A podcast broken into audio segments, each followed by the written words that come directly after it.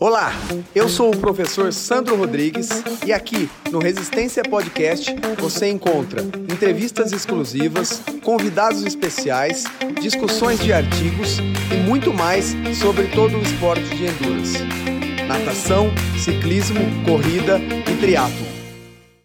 Salve, salve, meus amigos do Resistência Podcast! Estamos de volta para mais um episódio episódio especial da segunda temporada. Isso mesmo, abrimos a segunda temporada, já estamos no quarto episódio e mais uma vez uma um convidado, não, uma convidada de, de peso aqui com a gente, tá? Uma grande profissional, uma grande estudiosa e uma grande amiga também que vai falar para vocês sobre as especificidades, sobre as particularidades da mulher em relação ao treinamento. Eu trago com vocês a doutora Aleta Caetano. Muito bem-vinda, Aleta. Já pode se apresentar e dar boas-vindas boas para os nossos ouvintes aí. Olá, Sandro. Olá, olá a todos que estão nos ouvindo. Muito obrigada pelo convite. É sempre muito bom falar sobre esse assunto, que é o assunto que eu gosto, que eu tenho estudado bastante né? E eu estudo saúde da mulher desde os é, estudo a mulher em si, né? Desde de 2002, na época da minha graduação, aí no meu mestrado, no meu doutorado, eu continuei estudando aí a fisiologia da mulher. Passei aí por vários outros cursos para poder aí associar algumas questões importantes e estamos juntos aí tentando cada vez mais trazer à luz aí as importâncias ligadas a, a, ao treinamento feminino, né? Muito obrigada pela oportunidade também, Sandro. Valeu, Aleta. E você falou um pouquinho que você estuda desde 2002, mas fala especificamente da sua formação, né? Uhum. Que eu não, é, da onde, uhum. onde você se formou, quando, depois mestrado, doutorado, ah. onde foi, uhum. o tema, basicamente, para gente. Tá bom. Bom, eu fiz educação física também, né? No, é, fiz na, na, Unicamp, na verdade, fiz toda a minha carreira acadêmica na Unicamp e fiz. É, a minha linha de pesquisa sempre esteve ligada com a mulher, com uma especificidade da, da incontinência urinária, né, que é algo que eu tenho estudado até hoje, e dentro dessa perspectiva eu acabei estudando a fisiologia feminina, eu tive a oportunidade de fazer estágios durante o doutorado no Canadá e também na Austrália, na Faculdade de Fisioterapia e de, de, de Psicologia e de Enfermagem aí na, lá na Unicamp, né, que foram aí é, ambientes acadêmicos que agregam bastante quando a gente estuda a saúde da mulher, né, então é, essa é a minha trajetória e até hoje eu venho estudando esses aspectos. E também a questão do ciclo menstrual, que é um ponto que já fala-se bastante há muito tempo, mas nada muito à luz do treinamento, que é o que a gente está querendo é, falar um pouquinho, né? Abrir mais essa, essa perspectiva para os nossos pares. Muito legal, Aleta. E aí vocês viram, né, o currículo da minha amiga aí, né, que não é fraca não. Quando eu falo que é uma convidada de peso, e eu tenho muito, muita admiração, né, Aleta, pelo seu trabalho, pela pessoa que você é, é, é, é um grande prazer mesmo. Bom, vamos para a prática, vamos para a prática já da, da, do nosso papo aqui. O que, que eu vejo no uhum. dia a dia? Eu tenho bastante aluna meninas, né? Então, assim, o que é muito notório para mim, Aleta, é, é, é uhum. essa, essa diferença de trabalhar com o homem e com a mulher, mas principalmente nessa, nessa relação socioafetiva, né? Então, em relação ao humor, a própria gana em relação ao treinamento, isso fica mais, mais notório, mais característico. Que, que você pode falar dessas características antes da gente entrar na fisiologia propriamente dita, ou até fazendo um viés, um vínculo com, com isso? É, isso é, é impressão minha, nossa, ou, ou, ou isso também condiz com, com o que você vê aí com a realidade?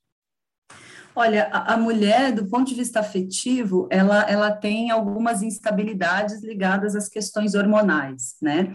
Mas quando as mulheres elas estão com os hormônios em dia, né, em determinados momentos da fase do ciclo menstrual, a gente tem uma resposta é, do ponto de vista afetivo, cognitivo e fisiológico muito positiva frente ao treinamento, né? As respostas elas são muito favoráveis, elas são muito, é, como é que se diz? A mulher ela usa, né? Por exemplo, é, essas respostas é, interessantes ligadas a essas questões emocionais para uma luta, né? A agressividade ligada a um humor mais agressivo, né? É, pode favorecer muito mais alguns esportes de contato ou um momento de mais dificuldade. Essas questões podem ser muito favoráveis nesse sentido. Mas lembrando novamente que existe essa flutuação é, do ponto de vista afetivo na mulher e que pode sim influenciar positivamente e negativamente no treinamento.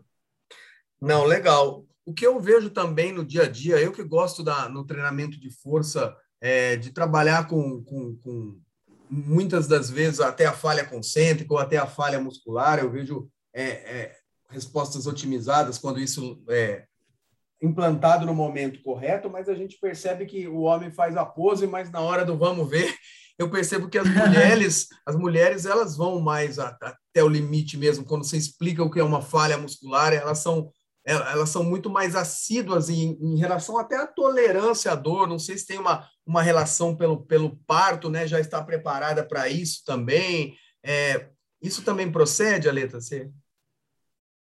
Olha, essa questão que mulher é mais sensível, né? O, o, o, limiar de dor da mulher é, ela é menor, isso não procede do ponto de vista fisiológico, né? Então, é, a mulher ela é muito mais disciplinada, né? Pelo menos a, a, perspectiva que nós temos, né? A experiência que nós temos, nós temos com mulheres ao treinamento é que são, de fato, mulheres, elas são mais disciplinadas, elas seguem mais aí a rotina de treino, a rotina de alimentação, mas aquela aquelas que de fato têm um objetivo e têm uma meta, né? Aí não tem quem segure. Não, perfeito. Olha, tem isso que a gente vê na prática mesmo, de uma maneira geral, assim, não, mas quando você, quando a, a mulher quer mesmo, ela é muito mais comprometida, muito mais tolerante, muito mais disciplinada é, que o homem.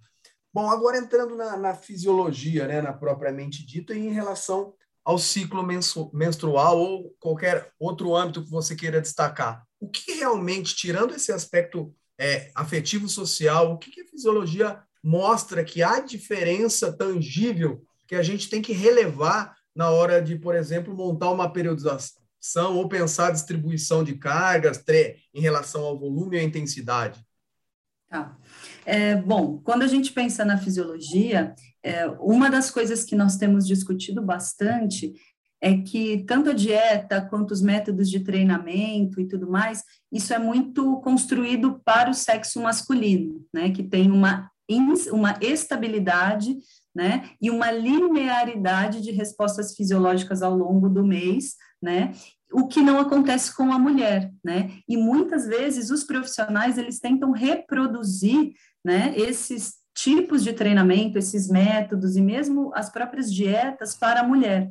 O que não é pertinente, porque a mulher apresenta diferenças em vários aspectos. A questão hormonal não tem nem o que dizer, né? A mulher ela tem flutuações hormonais ao longo do mês, né? Levando em conta principalmente a mulher que não consome nenhum tipo de método é, contraceptivo, né, hormonal, por exemplo, que isso tudo pode alterar. Mas a mulher que não, a mulher que não toma nenhum contraceptivo hormonal, por exemplo, é uma mulher que, é uma mulher que vai ter uma flutuação hormonal importante, né, onde nós temos fases né, dessa flutuação, onde a mulher ela fica muito menos responsiva a um treinamento de força ou a um treinamento de resistência, né? A gente tem é, uma mulher que numa determinada fase do ciclo, né, na fase da fase pré-menstrual e menstrual, ela fica muito mais suscetível a uma a um limiar menor para dor,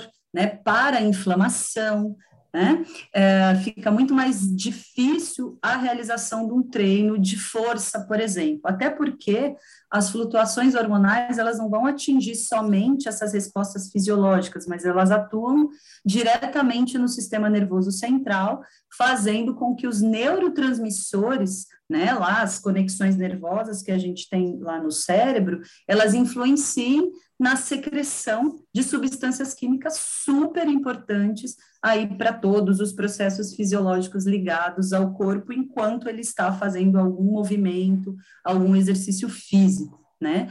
Então, além dessas questões hormonais, né, que, que, que, que é muito diferente no homem e na mulher, por exemplo. O homem produz aí é 30 vezes mais testosterona que a mulher. E já falando nessa questão, a, testosterona ela, ela tem uma importância grande em vários aspectos, né? Como é, o nível de células vermelhas, as questões ligadas ao tamanho do coração, a própria adaptação, né? A produção de, de, de lactato, a quantidade de fibras do tipo 2, que são fibras é, fibras brancas, né, ou mistas, que são fibras responsivas aí ao trabalho de força, de potência, a mulher tem em volume, né, a quantidade de fibras de força é bem menor que a do homem, né, assim como a mulher tem um coração menor, a mulher tem um pulmão menor que o do homem, ela tem uma quantidade né, de hemácias menor do que o homem, a gente sabe que essas células vermelhas, elas são fundamentais para o transporte, né, do oxigênio, né, para o aporte de oxigênio aí dos nossos músculos, e isso tudo é menor na mulher, né, é, o, quando a gente fala que o pulmão é menor, é, essas trocas gasosas e a capacidade pulmonar da, da mulher também fica diminuído, quando a gente pensa no coração menor, o coração menor da mulher, não é que ele não vai sofrer processo hipertrófico, né, ventrículo esquerdo, para aumentar aí a, a, contração sistólica, né, no momento em que o coração manda o sangue para todo o corpo. Só que a mulher, ela faz isso com menos força que o homem, porque esse processo de adaptação também é diferente na mulher. E essa resposta cardiovascular, cardiorrespiratória, também é diferente. Então, a gente tem aí é, alguns processos fisiológicos, estruturais, né, biológicos da mulher, que devem ser considerados na hora do treinamento, né? Então, enfim. Muito legal, Aleta. Então, assim, pelo que a gente está conversando, né? Você falou que, que além da, da, do ciclo menstrual, que é o mais que se explora, né? Que, por exemplo, a gente sabe que, que durante a menstruação, por exemplo, há uma queda significativa na produção do, do estrógeno e essa e uma uhum. relação direta com a serotonina, né? Isso influencia diretamente no que nós estávamos falando na abertura do programa, em sono, apetite, Sim. humor, né? Uhum. E já no, no, no, no pós-menstrual, né? Aí esse aumento da, do estrógeno é significativo, o neurotransmissor já passa predominante, já passa a ser a noradrenalina e inverte toda essa relação.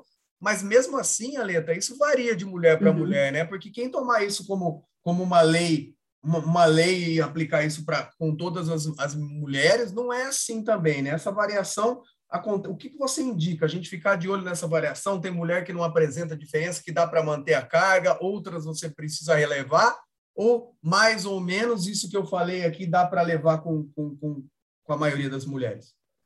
Olha, é, se a gente for pensar na resposta fisiológica, do ponto de vista químico, né, do estrogênio, da progesterona ao longo do ciclo, né, a gente tem uma, uma resposta muito parecida em todas as mulheres. Só que cada uma é uma, e as respostas, as experiências vivenciadas também podem ser diferentes.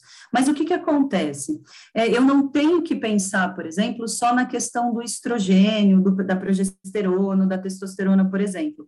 Eu tenho que pensar numa dinâmica que envolve todo esse processo. Por exemplo, a mulher, é, é, o funcionamento do ciclo menstrual, ele também é dependente da alimentação, porque os nossos hormônios esteroides, eles têm base de colesterol, gordura.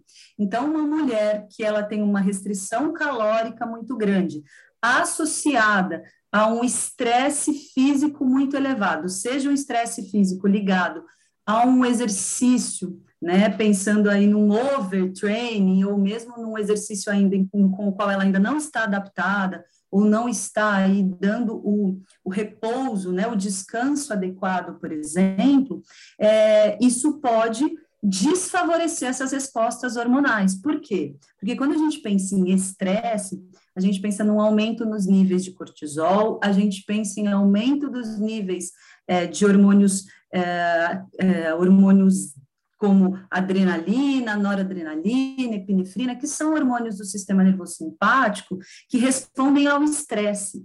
E na dinâmica, né, de, do funcionamento desses hormônios, eu tenho um feedback negativo, né, uma resposta negativa, fazendo com que os hormônios lá do hipotálamo, né? Vamos falar assim, ó. Eu tenho uma, uma dinâmica assim. Eu tenho um eixo: hipotálamo, hipófise, ovário. Então, esses, essas três estruturas, elas são influenciadas por esses hormônios que eu acabei de falar. E quando esses hormônios eles estão mais elevados na corrente sanguínea, eles podem inibir esse eixo hipotálamo, hipófise, ovário. E aí eu posso ter uma é, uma inibição desse funcionamento adequado. E aí o ciclo menstrual, ele entra aí num distúrbio, né? E aí a gente tem situações como a amenorreia, que é a interrupção da menstruação, caracterizada aí por três meses sem a mulher sem menstruar, né? No caso, a amenorreia secundária.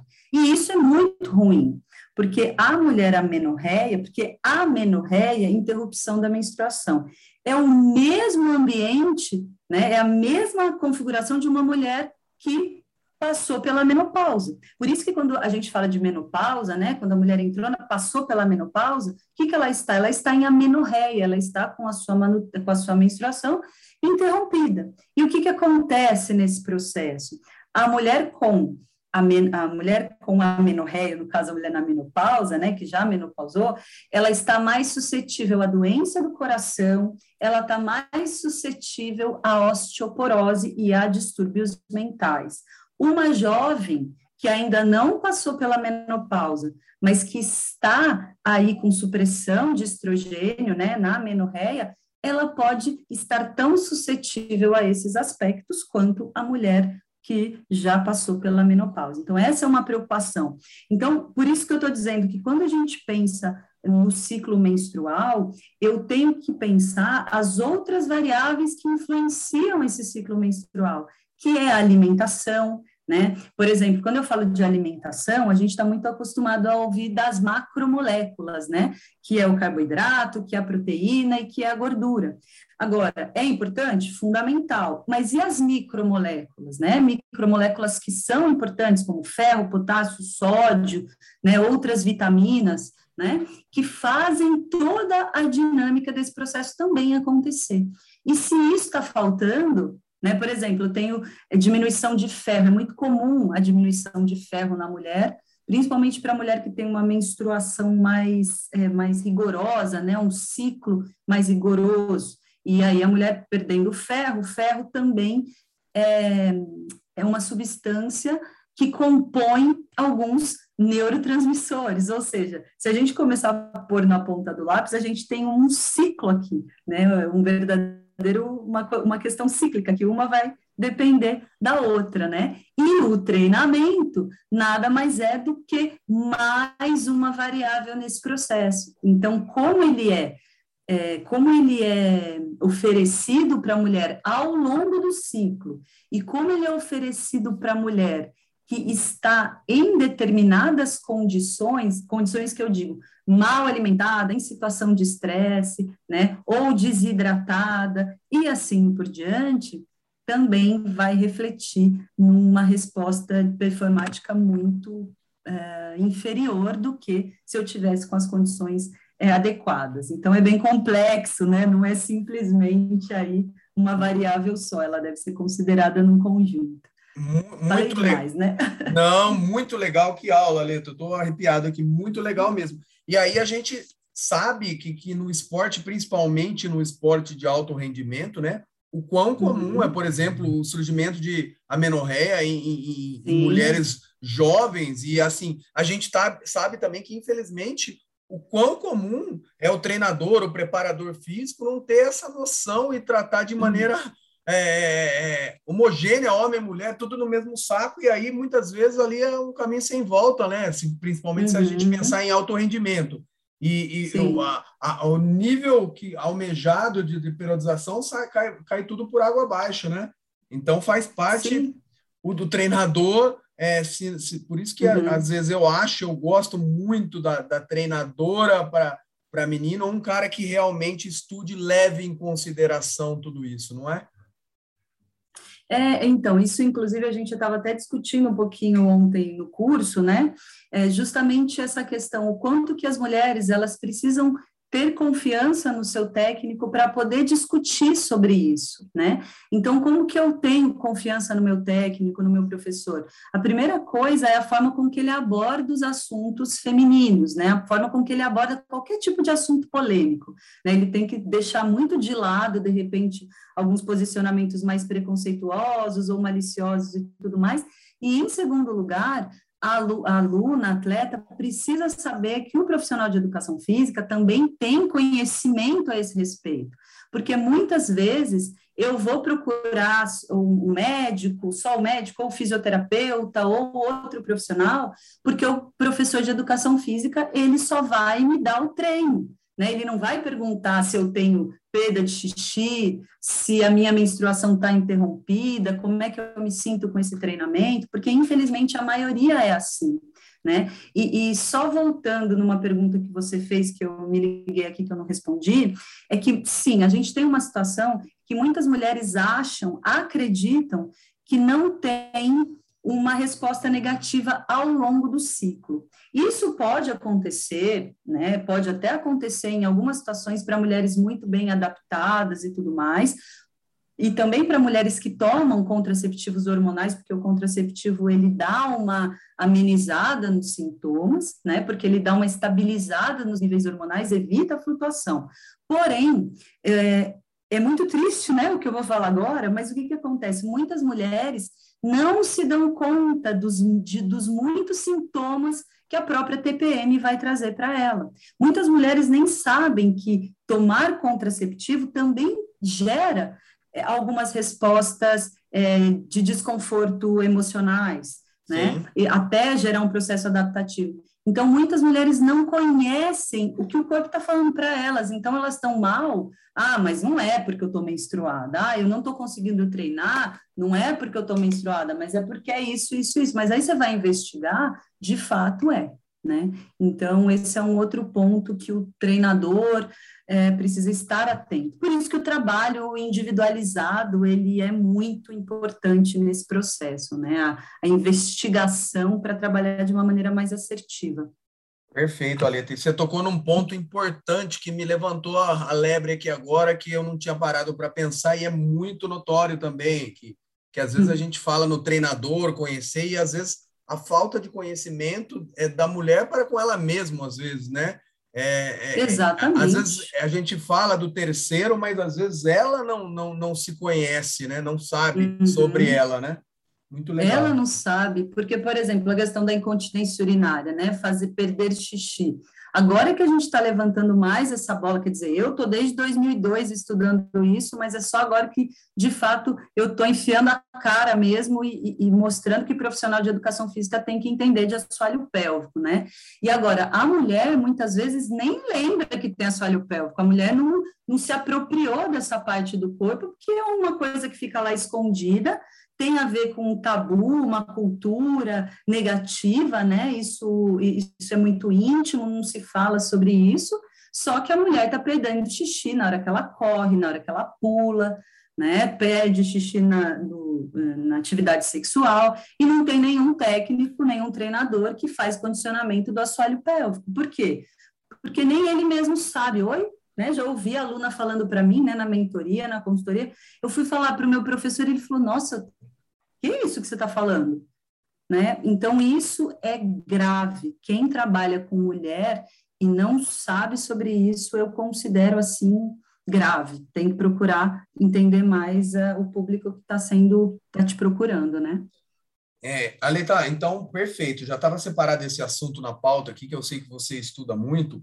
Então, assim, uhum. eu, costumo, eu costumo falar para os meus convidados, assim, que aqui é, é um podcast, o nosso caminho é levar ciência mas ciência uhum. também de uma forma simplificada, porque além do, de muitos professores, que eu trabalho em pós-graduação, aula, ministrando aula, nós temos muitos professores aqui, mas nós temos também uhum. muitos, muitos atletas e praticantes de atividade física, né? Então, assim, uhum. dá uma resumida para a gente de uma, de uma linguagem mais simples, falando sobre a perda do xixi, como que, que a gente faz esse diagnóstico e, e, e tá. qual, qual, a intervenção que é possível fazer para fazer uma analogia do quanto é, do que é normal, do que não é normal? Tá, então vou fazer um resumo rapidinho. Primeira é. coisa, perder xixi é comum, mas não é normal. Esse é o primeiro ponto, tá? É Ótimo. comum, mas não é normal. Uma, um segundo ponto, é, infelizmente nós profissionais de educação física, a gente não tem uma, a gente não tem como fazer uma análise, uma avaliação invasiva né? Isso é por conta do fisioterapeuta. Então, por exemplo, a sua atleta chegou para você, poxa, eu estou fazendo, eu estou perdendo urina, né? Eu estou pulando, estou perdendo urina. Qual que, qual é o processo, né? O, como que eu trabalho? Eu indico uma fisioterapeuta pélvica, por quê? Porque ela vai lá, vai avaliar o assoalho pélvico, vai me dar as condições de contração, de comprimento de onda, eh, de, de atividade elétrica, essa coisa toda. E por que, que isso é importante? Porque aí eu vou saber quanto tempo eu tenho de contração isométrica, dinâmica daquele tecido e vou poder trabalhar, né?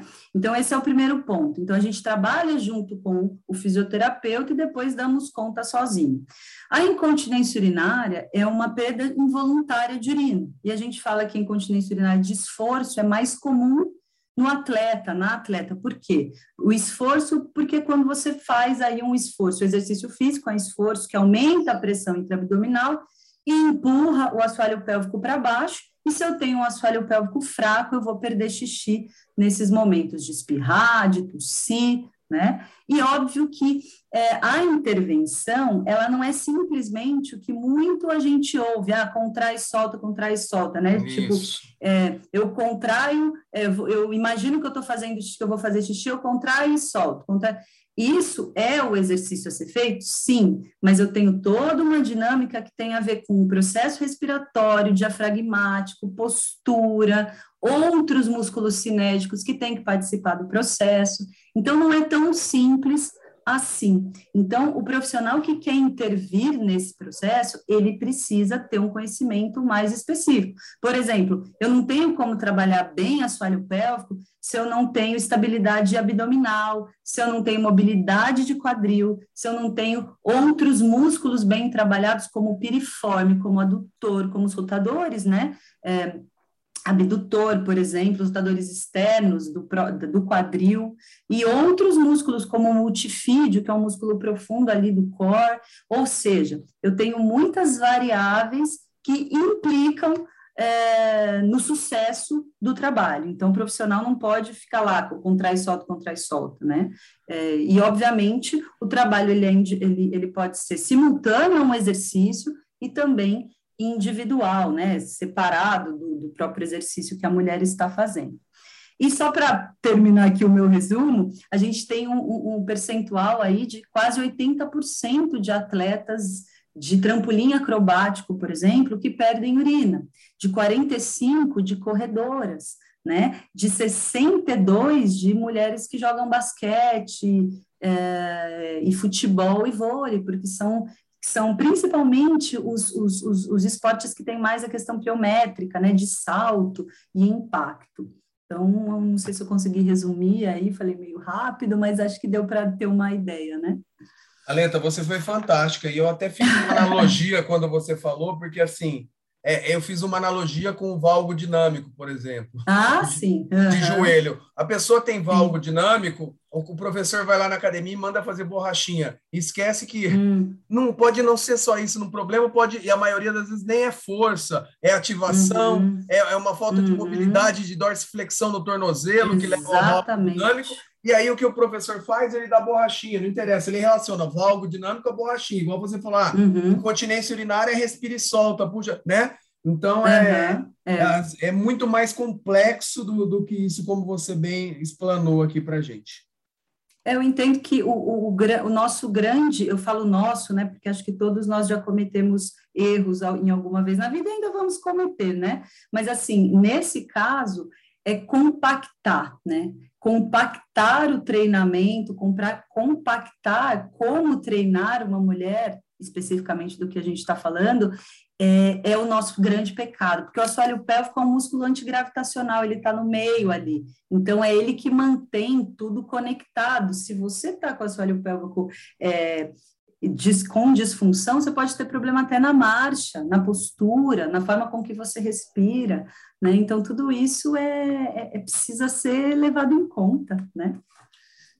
Fantástico, Aleta. Deixa eu é, relevar uma coisa aqui. A gente até discutiu no nosso grupo de estudos, né? Falou um pouquinho sobre isso. Em cima de tudo que a gente já está fechando falando aqui, nós falamos da fisiologia, né? Da, da parte anatômica das diferenças do homem e da mulher. Então, Aleta, você hum. acha que eu posso afirmar que essa diferença homem-mulher, por exemplo, para as atividades de potência e de força, como você falou das fibras, é mais notória, apesar da diferença em tamanho de pulmão e coração. Por que, que eu falo isso? Nós vimos que, por exemplo, na, nas atividades de endurance, por exemplo, a natação de águas abertas, o tempo da natação das mulheres, eles já estão começando a se aproximar do tempo dos homens, né? Muito uhum. mais uhum. isso do que quando a gente pensa numa, numa modalidade de força ou de potência. Tem alguma relação? Uhum. O que, é que você acha sobre isso? Tem alguma coisa ou é só na minha cabeça Olha, aqui? Pensei alto, viu? Que... Não, não, é, é, o que você falou tem, tem, toda, tem toda a pertinência, porque assim, a mulher, como ela, ela tem uma quantidade menor de, de fibras brancas, né, ela também produz menos lactato, né, então é, ela tem uma quantidade de íons hidrogênio diminuído, que vai diminuir também o processo de fadiga e tudo mais.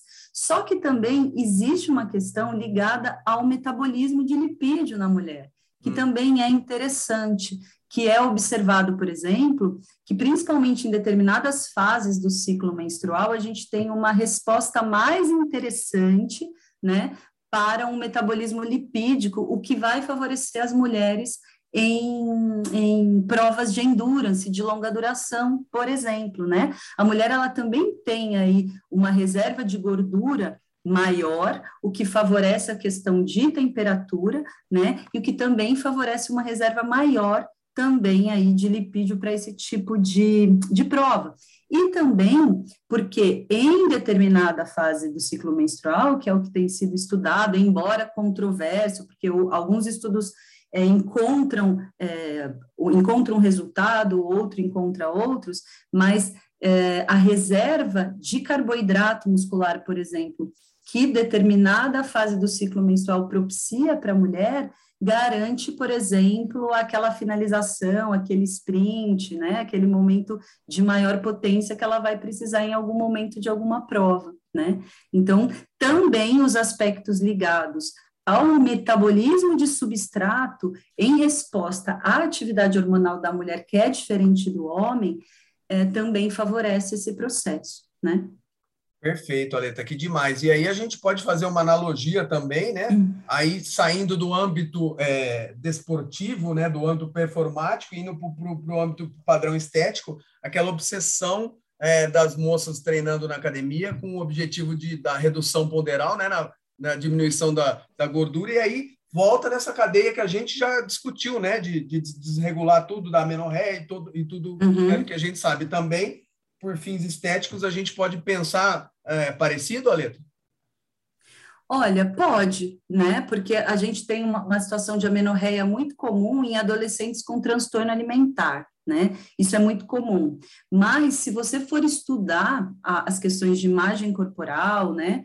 É, que tem a ver também com os estudos de transtornos alimentares, bulimia, anorexia e tudo mais, a gente observa mulheres mais velhas, né, mulheres é, com 30, 40, 50 anos, apresentando também transtornos alimentares, né, justamente por conta desse ideal de beleza que a sociedade cultua como algo ligado à competência, ao controle, e que por questões hormonais a mulher não consegue manter, né? E aí eu tenho todo esse processo de restrição calórica, né? Que no caso da mulher que já menopausou, né? Ela não, já está em amenorreia, mas eu também posso ter outros problemas sérios e que a gente observa aí que é o transtorno alimentar. Tem estudos mostrando que mulheres idosas elas reincidem, reincidem, né? Perdão, uhum. a transtornos alimentares que já que haviam sido é, teoricamente curados, aspas, né, na época da adolescência e da fase adulta. Então, é sim, essa questão da mulher buscar por uma estética muito grande, e aí eu vou um pouco mais além. Essa questão que a mulher está buscando é, da restrição calórica, que pode levar à menorreia, mas ao mesmo tempo a mulher que tem usado o tal do chip da beleza, né, que também pode estar aí se expondo, né, a, a androgênios que a médio e longo prazo pode ser ruim para ela, né. Inclusive, a Sociedade Brasileira de Endocrinologia soltou uma nota aí que eles não aprovam isso, que isso não é algo a ser é, a ser administrado, né, de uma maneira é, de uma maneira comum, né? Sim. Então não, que legal, Ale, tá muito. E essa aqui já, já abre um precedente até para um novo podcast, né?